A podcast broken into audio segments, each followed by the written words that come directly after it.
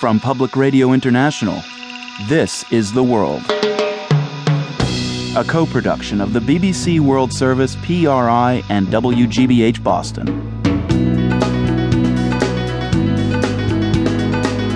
It's Monday, July 5th. I'm Marco Werman.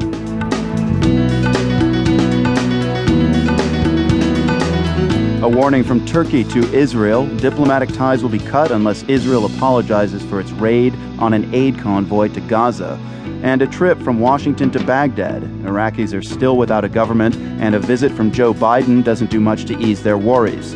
Also, Estonians go online just about anywhere, anytime. In fact, they have nearly complete public access. Estonians tend to get angry when they don't have Wi Fi access. Plus, the Gypsy Kings meet Buzz Lightyear. Now, this news.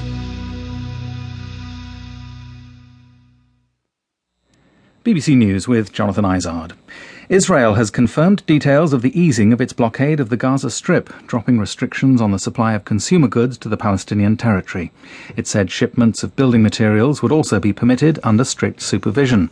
The international Middle East envoy Tony Blair has told the BBC he believes the decision was accelerated by the international outcry after Israel's military raided a protest aid flotilla at the end of May.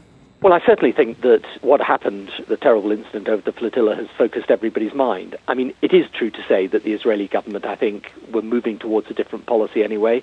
But of course, what happened has hugely accelerated the idea that the only sensible basis on which to have this policy is we protect Israel's security because, in my view, they have a complete and legitimate right to protect their security, but we improve the lives of people in Gaza. Hamas, which controls the territory, said the concessions were of no use to the residents of Gaza as the ban on exports from Gaza remains. The European Union says it's withdrawing trade concessions from Sri Lanka because the government there has failed to make progress on implementing human rights conventions.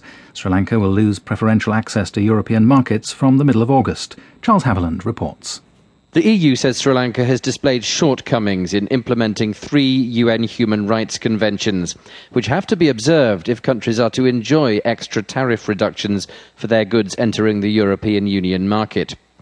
The EU's Vice President, Catherine Ashton, said they very much regretted Sri Lanka's failure to give a written promise of progress on these covenants, which enshrine civil, political, and children's rights and which outlaw torture. Sri Lankan government officials insist that the rights demands, including the lifting of its state of emergency, amount to interference. East African leaders have renewed their call to the United Nations to turn the African Union peacekeeping force in Somalia into a UN mission. The president of Somalia, Sheikh Sharif Sheikh Ahmed, warned a meeting of the regional group IGAD that Somalia was, as he put it, in the hands of Al Qaeda and extremist groups and was in need of, need of urgent help. Udwaka Mimo reports. The IGAD summit opened with an impassioned appeal from the Somali president, Sheikh Sharif Sheikh Ahmed, for an urgent and radical strategy to end almost two decades of crisis in his country. It ended with a pledge by the East African leaders to immediately increase the number of African Union or AU peacekeepers in Mogadishu by 2,000. IGAD wants the peacekeepers deployed after the AU summit in Uganda in two weeks' time. President Goodluck Jonathan of Nigeria has decided to reverse a controversial ban on the national football team playing against other countries. Football's world governing body FIFA had threatened to suspend Nigeria from all international tournaments because of its rules against political interference in sport. World News from the BBC.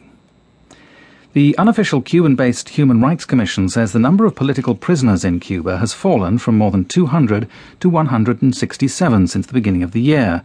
But according to the head of the commission, the fall can be partly explained by a change in the manner of political repression, with harassment and intimidation replacing long, t- long prison sentences. The announcement comes shortly before the arrival of the Spanish foreign minister, who's expected to call for more prisoner releases. The presidents of Venezuela and Ecuador have taken part in a ceremony in Caracas to reunite two 19th century independence heroes.